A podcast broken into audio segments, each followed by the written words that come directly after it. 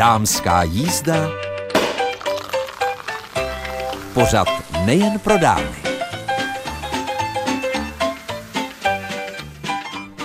Od mikrofonu vás jako každou středu zdraví Mirka Nezvalová, protože pouze už dvě desítky let můžete slýchat v tomto čase znělku dámské jízdy, výjimku tady nečiníme ani dnes. Co nás dnes čeká? Potkání se dvěma zajímavými ženami, s biokuchařkou Hankou Zemanovou a také s Andreou Schmidt, která žije ve Francii, je to malířka a mimochodem učí třeba francouzsky malovat perníčky. A také tady máme recept na nepečený cheesecake od Dany Hrubé z Písecka. Tak si připravte v závěru dámské jízdy tužku a papír, abyste si případně mohli poznamenat tento recept.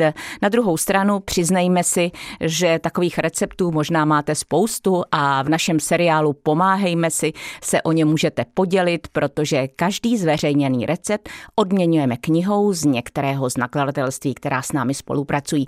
A věřte, že je ta nabídka velmi široká a zajímavá, takže s chutí do toho připomínám naši e-mailovou adresu damska tečka jizda zavináč c b tečka rozhlas tečka c z nebo písemnou rozhlasovou Český rozhlas České Budějovice u Třílbu jedna, poštovní směrovací číslo tři sedm nula nula jedna a nezapomeňte připojit heslo Dámská jízda. Takže ať se vám dnešní Dámská jízda příjemně poslouchá, ať vás inspiruje, to vám v tuto chvíli od mikrofonu přeje Mirka Nezvalová. Biokuchařka Hanky Zemanové, tak to se přiznám, že to byla úplně první kniha, kde jsem si přečetla, že ji vydalo nakladatelství Smartpress. No a od té doby už uplynulo, Haničko, hodně vody, že? Přesně tak. A já jsem za tu dobu napsala tři knihy celkem. Je jiný pohled Hany Zemanové před mnoha lety a teď na biokuchaření? Určitě. Vlastně, když vznikala moje první kniha, tak ta situace byla taková, že bylo velmi málo informací o tom, co je zdravé, co není zdravé, co jsou to biopotraviny. Vlastně mezi lidmi kolovaly takové jako mýty různé o tom, že bio je třeba jenom zrní, nebo že to je nějaká dieta, že to není maso a tak podobně. A já jsem tou první biokuchařkou vlastně napravovala na pravou míru tady tyhle ty mýty a předsudky. Ale byla to doba, kdy informací bylo velmi málo, ale ta situace se změnila obrovským způsobem. A dneska, nebo před těmi třeba třemi lety, když jsem první biokuchařku aktualizovala, dělala jsem s ní úplně novou knihu, protože se stále dobře prodávala a stále o ní byl zájem, ale už ztratila aktuálnost. Tak najednou jsem si uvědomila, že ji musím celou přepracovat proto, že dneska je informací tak strašně moc, že jsme vlastně z toho úplně zmatení a že opravdu žijeme v teroru příležitostí, informací a jejich tolik, že největší problém ještě je, že ty informace si velmi často protiřečí. Takže najednou se dostáváme do situace, že vlastně vůbec jsme ztratili přirozený instinkt k tomu, co jíst a co je normální jídlo. Říká se tak trochu hanlivě na bio, že běžný zemědělec hnojí ve dne a biofarmář tou chemií v noci, aby ho nikdo neviděl.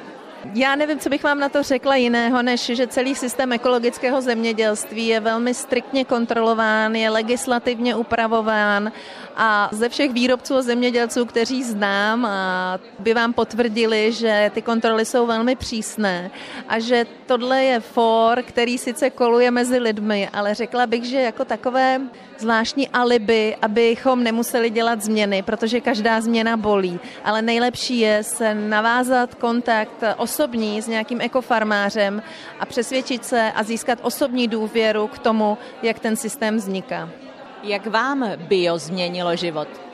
Pro mě biopotraviny jsou ty nejnormálnější potraviny, které existují, takže já bych jenom řekla, že mě, já vlastně dneska biopotraviny se zabývám asi přes dvacet let, a pro mě to bylo jenom napojení se a rozpomenutí se na to nejpřirozenější, co v nás je, ta základní lidská přirozená moudrost, která mi říká, že jsou to potraviny, které všichni naši předci jedli, nic jiného se nejedlo než biopotraviny. Jsou to nejzákladnější, nejnormálnější dary přírody nebo od Boha, jak kdo chce.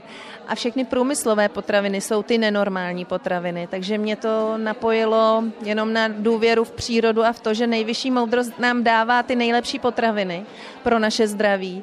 A to, co my jsme si vytvořili, umělé průmyslové potraviny, podle mě nejsou ta pravá výživa pro nás, pro lidi. Tak z vás energie srší, je vidět, že je nemáte tlumenou žádnou chemii z potravin, ale já vím, že vy chystáte zajímavý projekt, tak můžeme ho alespoň ve stručnosti nastínit. Možná někoho bude inspirovat k tomu, aby nešel do obchodu, aby si koupil nějaký ovocný čaj, ale vyrazil na šípky.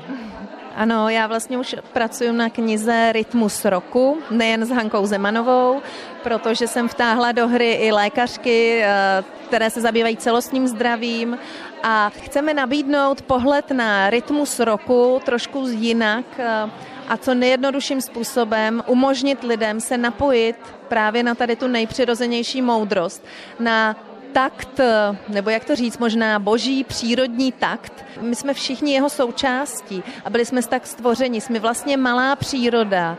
A pokud chceme žít v nerovnováze nebo v nesouladu s tou velkou přírodou, tak vždycky na to doplatíme. Takže nabízíme tady tím projektem právě možnost lidem se tady na tady tu moudrost napojit a hlavně si tím zjednodušit život vlastně, protože mně přijde, že dneska na jednoduchém příkladu, když přijdete si, chcete koupit nějaký zdravý čaj, tak je jich na trhu, já nevím, tisíce, bych tak řekla skoro, všechny něco léčí, neléčí, jsou různě aromatizované, pak se dozvíte, že spousta ovocných a bylinných čajů obsahuje zbytky pesticidů a vlastně i obalová technika těch čajů je naprosto zbytečná na plýtvání prostě s energií a z, z obaly. Takže mně přijde nesmírně osvobozující a zjednodušené, když si třeba teď nasušíme bez. A máme doma dva, tři druhy bylinných čajů a k tomu si třeba koupíme jeden sypaný černý, nebo podle toho, kdo co má rád. Ale velmi se nám to zjednoduší a vůbec nepotřebujeme. Já vždycky chodím supermarketem a říkám si, jak obrovské procento toho zboží, co tam je, jako vůbec k ničemu nepotřebuju. Že jsou to vlastně, vůbec nejsou základní potraviny, které potřebujeme, ale jsou to vlastně jenom nesmyslné výrobky potravinářského průmyslu, který se nám snaží vnutit, že je snad potřebujeme, ale většinou je vůbec nepotřebujeme. Říká biožena a autorka biokuchařek Hanka Zemanová. Moc děkuji za návštěvu v Dámské jízdě a těším se někdy na potkání. Děkuji moc za rozhovor. V Dámské jízdě v seriálu Jedna z nás dnes přeletíme hranice České republiky a zamíříme rovnou do Francie, protože si budeme povídat se ženou, která tam před třiceti lety našla domov. Můžete se nám představit? Zdravím vás, dobrý den, jmenuji se Andrea Schmidt, pod jménem uměleckým Andrea Arta Schmidt a doufám, že budeme mít příjemný rozhovor. Výborně. Andreo, jste Budějčanda? Ne, nejsem, pocházím z Ústí nad Labem, takže něco výše. Ono vůbec nevadí, že jste z jiného koutu republiky, ale my se potkáváme v Českých Budějovicích. Prozraďte, jak jste se vůbec do Francie dostala? Do Francie jsem odjela už před třiceti lety a, a sama ani nedokážu definovat, proč jsem odjela. Prostě jsem tam odjela a už jsem tam zůstala. Co v současné době tam děláte? Výtvarničím a začínám lektorovat, nebo už jsem začala lektorovat a zabývám se hodně historií umění. Velice mě to baví a ráda bych možná více enklinovala k tomu lektorování, ale to výtvarničení samozřejmě neopustím, jsem věrná. Vaše odpověď svědčí o tom, že máte velké plány, ale pojďme se vrátit k vašim francouzským začátkům, protože dnes mnohé dívky touží vydat se za hranice po maturitě a třeba jako opérky a říkají si, že tam třeba někoho potkají. Potkala jste? Já jsem opérkou nebyla, ačkoliv potom se mi stalo, že jsem teda občas hlídala nějaké to děťátko, ale potkala ano. ale tahleta idea taková odjet do Francie, procházet se v levandolových polích a potkat tam nějakého prince. Tak děvčata, možná, že některé se to povede, ale většinou zapomeňte moc na to, protože to tak taky není. Ve Francii je dobré jídlo, krásné počasí, krásná příroda a vůbec ty vesničky jsou nádherné. Mluvím o Provence, protože já nejsem v Paříži, jsem na jihu, takže tam je to krásné, ale taky to není úplně ideál, jak si děvčata mladá představují. Když jste přišla do Francie, znala jste dokonale jazyk, nebo všechno jste vlastně si musela vybojovat? Neznala jsem ten jazyk, neznala jsem základy žádné.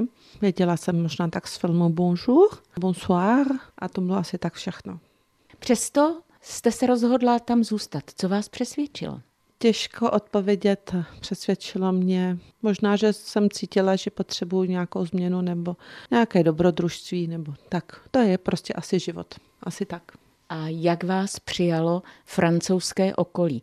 Já čtu nejrůznější knihy, kde třeba Angličané manželé se rozhodnou, že si koupí domeček ve Francii a teď horko těžko se vlastně zžívají s tou místní komunitou.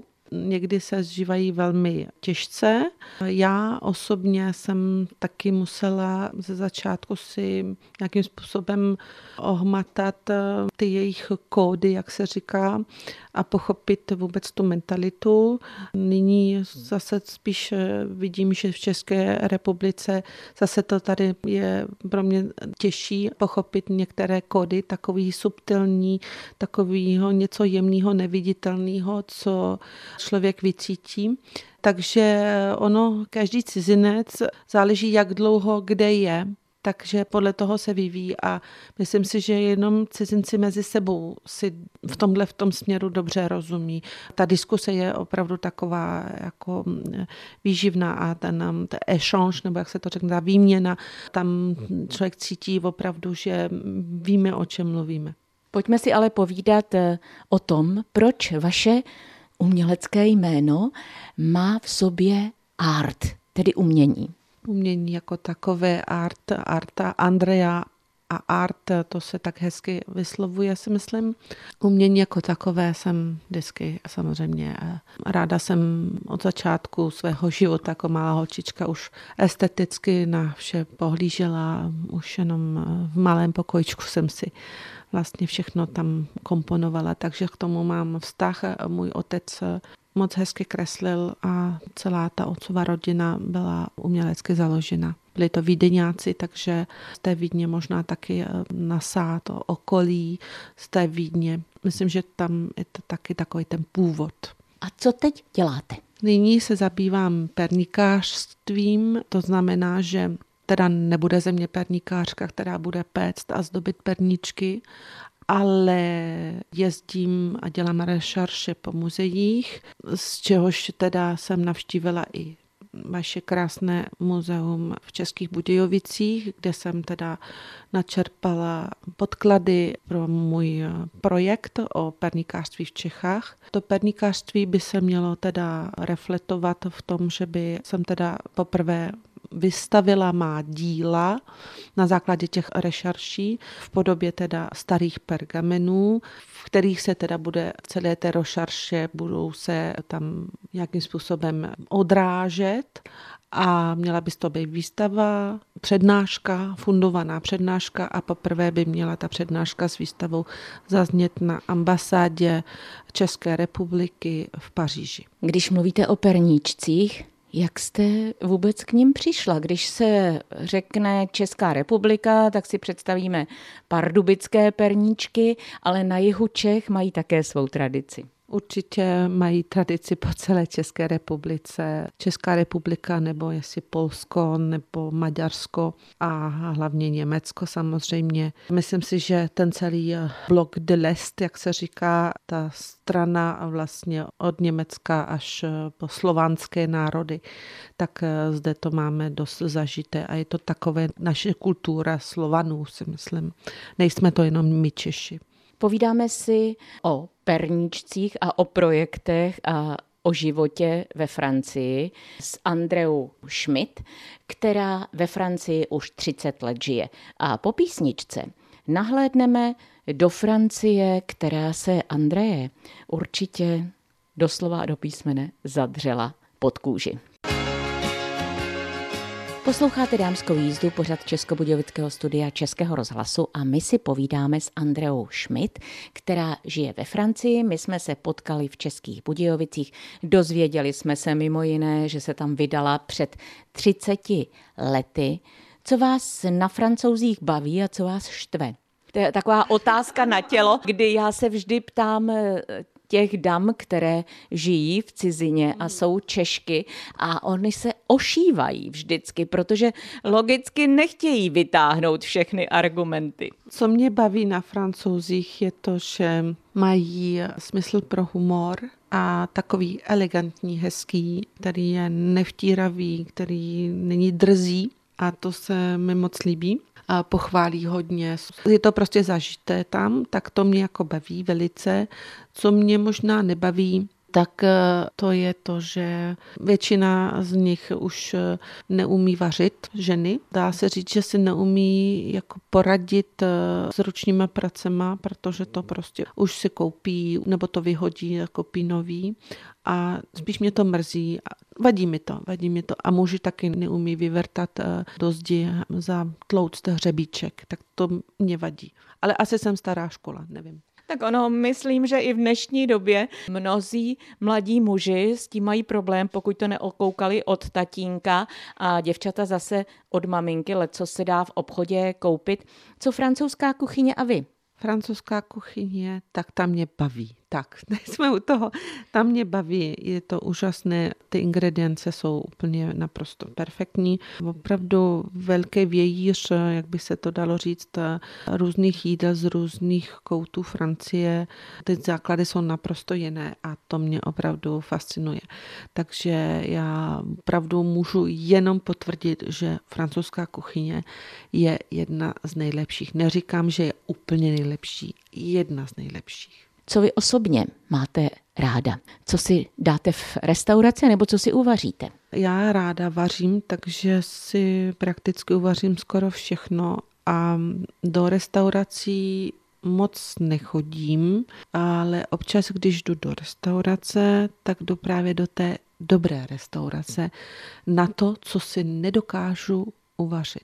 Například? Například to jsou restaurace, které už mají takové té hvězdičky navíc a jsou to věci, které jsou elaborované, spíše vymyšlené z nějakých základních lidových pokrmů, ale jsou sofistikované. Už je to jako pěna z něčeho, co by mě ani nenapadlo, plus ještě nějaký prostě zase další pěna k tomu a nahoře nějaká třešnička, takže jako říkám, to je spíš zvědavost a degustativní samozřejmě jakýsi plezír. Ano, tak to vás inspiruje, ale co vy ráda vaříte? Já mám ráda mořské plody, krevety úplně nejvíce asi, rybičky mám ráda. Takže vařím dost jako mořskou stravu. To je taky proto, že jsem vlastně na jihu a ty čerstvé rybky tam máme.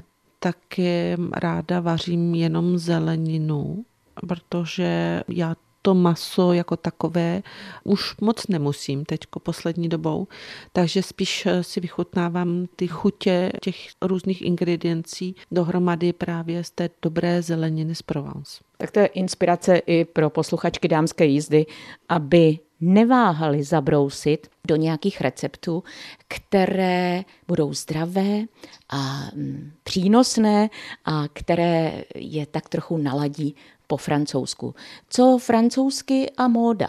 Říká se, že francouzce stačí uvázat okolo krku šáteček a je šik. Vy máte okolo krku šálu a takové šaty, perličky, jste šik. Děkuji pěkně. Já myslím, že to je odraz člověka, jak se obléká, jak vypadá a jak se chová. To všechno je vlastně naše identita. Francouzsky jako takové se rády líčí jenom rty, červené, a rády se oblékají do elegantního oblečení, ale co je úplně jako fundamentální, je to, že francouzsky hodně chodí ke kadeřnici. Takže když se člověk nenalíčí a má už krásně čisté učesané vlasy, tak je to vlastně polovina krásy, ta údržba. Také inspirace pro posluchačky dámské jízdy, i když návštěva kadeřníka není zrovna levná záležitost, ale znám mnohé posluchačky dámské jízdy, které si raději něco odepřou a k tomu kadeřníkovi si zajdou, protože si sami ty vlasy už nedokáží tak upravit, což je zase dobrá věc. Ale Andreo, prozraďte, vy jste zmiňovala, že vašimi projekty je lektorování, že předpokládáte, že na českém velvyslanectví ve Francii budete dělat takovou prezentaci perníkářství. Jaké máte další projekty? Další projekty, to znamená ohledně toho lektorování, tak již několik let pořádám stáže v Provence, pro Francouze, pro Čechy, takže za mnou přijíždí i lidé z České republiky, i ze Slovenska na tu týdenní stáž, kde se teda maluje, probírá se historie umění, chodí se do muzeí a nasávají vlastně tu atmosféru uměleckou s všemi různými způsoby. Tak to je jedna aktivita. Pak teda ráda jezdím také do škol, a v těch školách vlastně dělám konference i kurzy, pořádám výtvarné, výtvarné dílny, kde to jsou tyhle ty věci. No a pak se ráda teda zabývám těmi rešeršemi, abych já měla dobré podklady pro to, abych mohla v klidu spokojeně výtvarničit. Připomeňme ještě jednou vaši adresu a vaše stránky, protože teď nás možná poslouchá nějaká žena, která se rozhodla, jak jsme nedávno slyšeli v reportáži z Českobudějovické výtvarné dílny, kde malovat akvarely se učili i lidé už důchodového věku a třeba by si řekli, že se rozšoupnou a vyrazí za vámi do Francie. Ano, stalo se mi to také, že často jezdí právě lidé, kteří jsou čerstvě v důchodu a teď si to právě chtějí užít, ale taky se mi stalo, že mi přijela paní devadesát tři let. Ráda prostě si užila tenhle ten čas, kdy se naučila kreslit, nemalovali jsme, ale kreslila a užívala si to tím způsobem, že jsme chodili do jedné krásné brasserie, to jsou takové restaurace, bary na půl, tam si to oblíbila, tam jsme teda chodili pravidelně a pak jsme ten bar, tu brasserie, tak jsme potom nakreslili. Takže odjížděla s takovým krásným patchwork, se to říká, takové pohlednice si dělala vlastně z cesty Carnet de voyage, se to jmenuje. To jsou ty cestovní deníčky. Byla velice spokojená a myslím si, že si splnila svůj sen v tomto věku. Nebojte se plnit si své sny. Nestačí, že je vám třeba dvacet a chcete vyrazit za dobrodružstvím do světa. Naopak, to je doba, kdy můžete narazit. Ovšem ve chvíli, kdy jste třeba už důchodového věku a máte pocit, že jste si už své odpracovali a chcete si ještě užít, tak nebojte se překročit hranice všedních dnů. Je to tak, Andreo? Ano, přesně tak, protože jsme tady krátce, tak si myslím, že, a nejenom já si to myslím, myslím, že hodně lidí to teď prožívá, že myslím si, že by každý si měl zamyslet a říct si, ano, tohle jsem vždycky chtěl dělat, tak to udělám. Připomeňme tedy ještě jednou vaše stránky. Na mojich stránkách andrea schmidt tečka e u najdete informace o stážích, o mé tvorbě i části folklorové, kterou jsem vytvořila pro prezentaci České republiky ve Francii a myslím si, že je to takový obrázek o mně, kde teda jako na každých webových stránkách najdete ty informace. Takže já ještě jednou připomínám andrea schmidt, tedy schmidt tečka e u. A také můžete zabloudit, anebo naopak cíleně zamířit na naše webové stránky budějovice tečka rozhlas tečka cz do sekce pořady Dámská jízda, kde povídání s Andreou uslyšíte a také ji uvidíte. Takže děkuji pěkně za krásný rozhovor s vámi a těším se na vás. A pokud ještě bude tam výstava o těch perničcích v České republice putovat, protože bude putovní, tak se s váma ráda sejdu. Vy jste zmiňovala návštěvu v Jihočeském muzeu, tak co pro vás znamenají České Budějovice? Pro mě České Budějovice za prvé mě uchvátily tím, že přijde mi to jako taková část, jako kdybych se nacházela v Itálii trošičku. Ale hlavně jsem sem přijela ohledně těch rešerší o tom perníkářství a v muzeu jsem samozřejmě našla nádherné artefakty v podobě vyřezávaných forem na perníky, které teda zařadím do těch pergamenů mých, výtvarně je zpracuji. A potom jsem také brouzdala městem a koukala jsem se po fasádách a rozjímala a přemýšlela a vlastně jsem si uvědomila, že bych měla do těch pergamenů také zařadit jakýsi v podobě medailonku nějaký atribut toho města. A vybrala jsem si u vás v Českých Budějovicích chrliče vody z té vaší krásné fontány, která se nachází uprostřed náměstí. A myslím si, že to je takové hezké poděkování tomu městu za to, že vlastně to tady máte tak krásný a ještě navíc jsem teda od vás načerpala ty podklady pro tu mou práci. Já také děkuji za rozhovor a co byste krásného nám francouzsky popřál? Soyez souriant, buďte usměvaví, et la vie est belle. Život je krásný. Posloucháte Dámskou jízdu, pořad Českobudějovického studia Českého rozhlasu. Co vám ještě mohu nabídnout, tak recept na nepečený cheesecake s třešněmi. Poslala nám ho paní Dana Hrubá z Písecka a tvrdí, že to je dort, v kterém spotřebovává ty první třešně, které jí zrají na zahradě. Tak uvidíme, zda stejně tak inspiruje i vás. Na druhou stranu píše také, že to můžete připravit tento dort s kterýmkoliv ovocem, které chcete. Takže co potřebujete? Sušenky tři sta gramů, jsou takové ty známé, které pochopitelně nebudou to sušenky s nějakou náplní, budou to takové ty suché.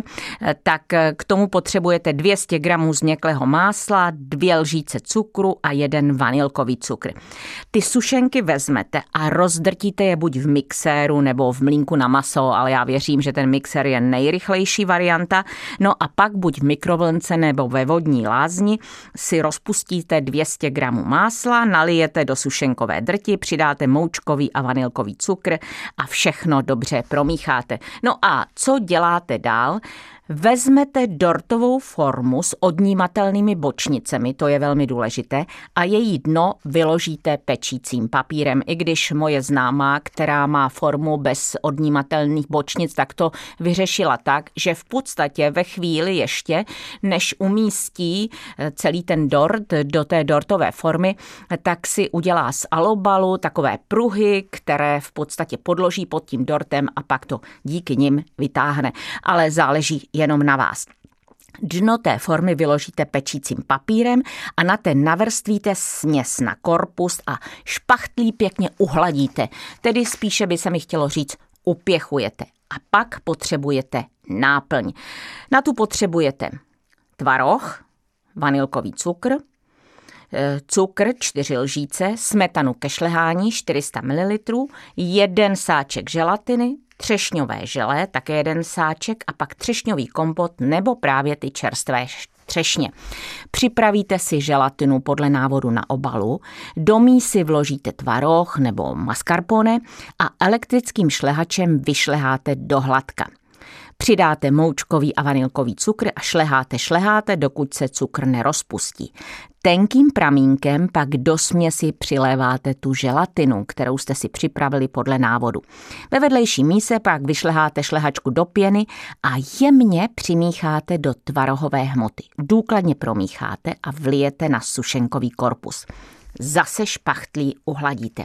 No a pak e, budete mít třešňový kompot, přes e, si slijete z něj tu šťávu, tu chytáte do misky a pak dáte oloupané třešně na povrch dortu a ze šťávy zase připravíte želatinu podle pokynů na obalu. Když použijete nějaké jiné ovoce, tak pochopitelně adekvátní příchuť. Vylijete to všechno na dort třešněmi a dáte chladit minimálně na tři hodiny, nejlépe na dvanáct hodin do ledničky. Pak tedy vlastně odstraníte ty bočnice a už si můžete všichni pochutnávat na takovém letním dortíčku. Tenhle byl od paní Dany Hrubé z Písecka, která od nás získává knihu z nakladatelství Smartpress, a já předpokládám, že i vy se můžete zapojit do této akce. Adresa je známa: damska tečka jizda zavináč c b tečka rozhlas tečka c z nebo písemná rozhlasová Český rozhlas České Budějovice u Třílbu jedna, poštovní směrovací číslo tři sedm nula nula jedna, a nezapomeňte připojit heslo Dámská jízda. A záleží jen na vás, zda se zapojíte do naší akce. No a ještě mi nedá, abych nepřipomněla, že dnešek je Medar, tak to určitě víte. Je to také den oceánu podle lunárního kalendáře, ale především je to ještě poslední den ve znamení Panny. Ta ovlivňuje slinivku, tenké a tlusté střevo a trávení. A pokud potřebujete povzbudit všechny orgány, takže nalačno vypijte sklenici vlažné nebo teplé vody.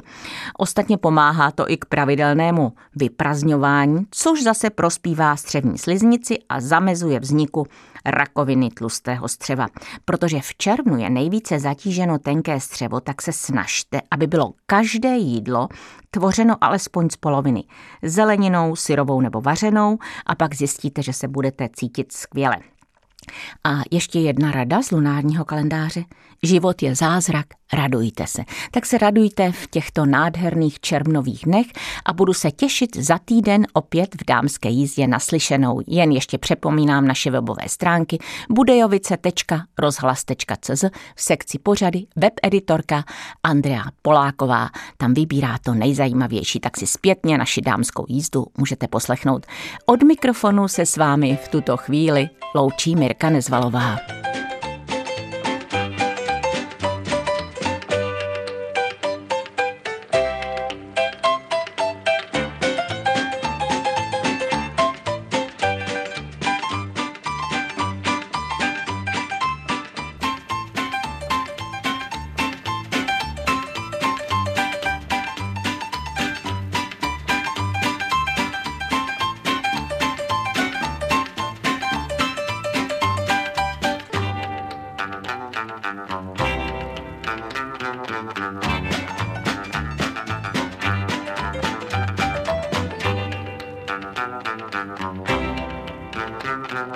Thank you.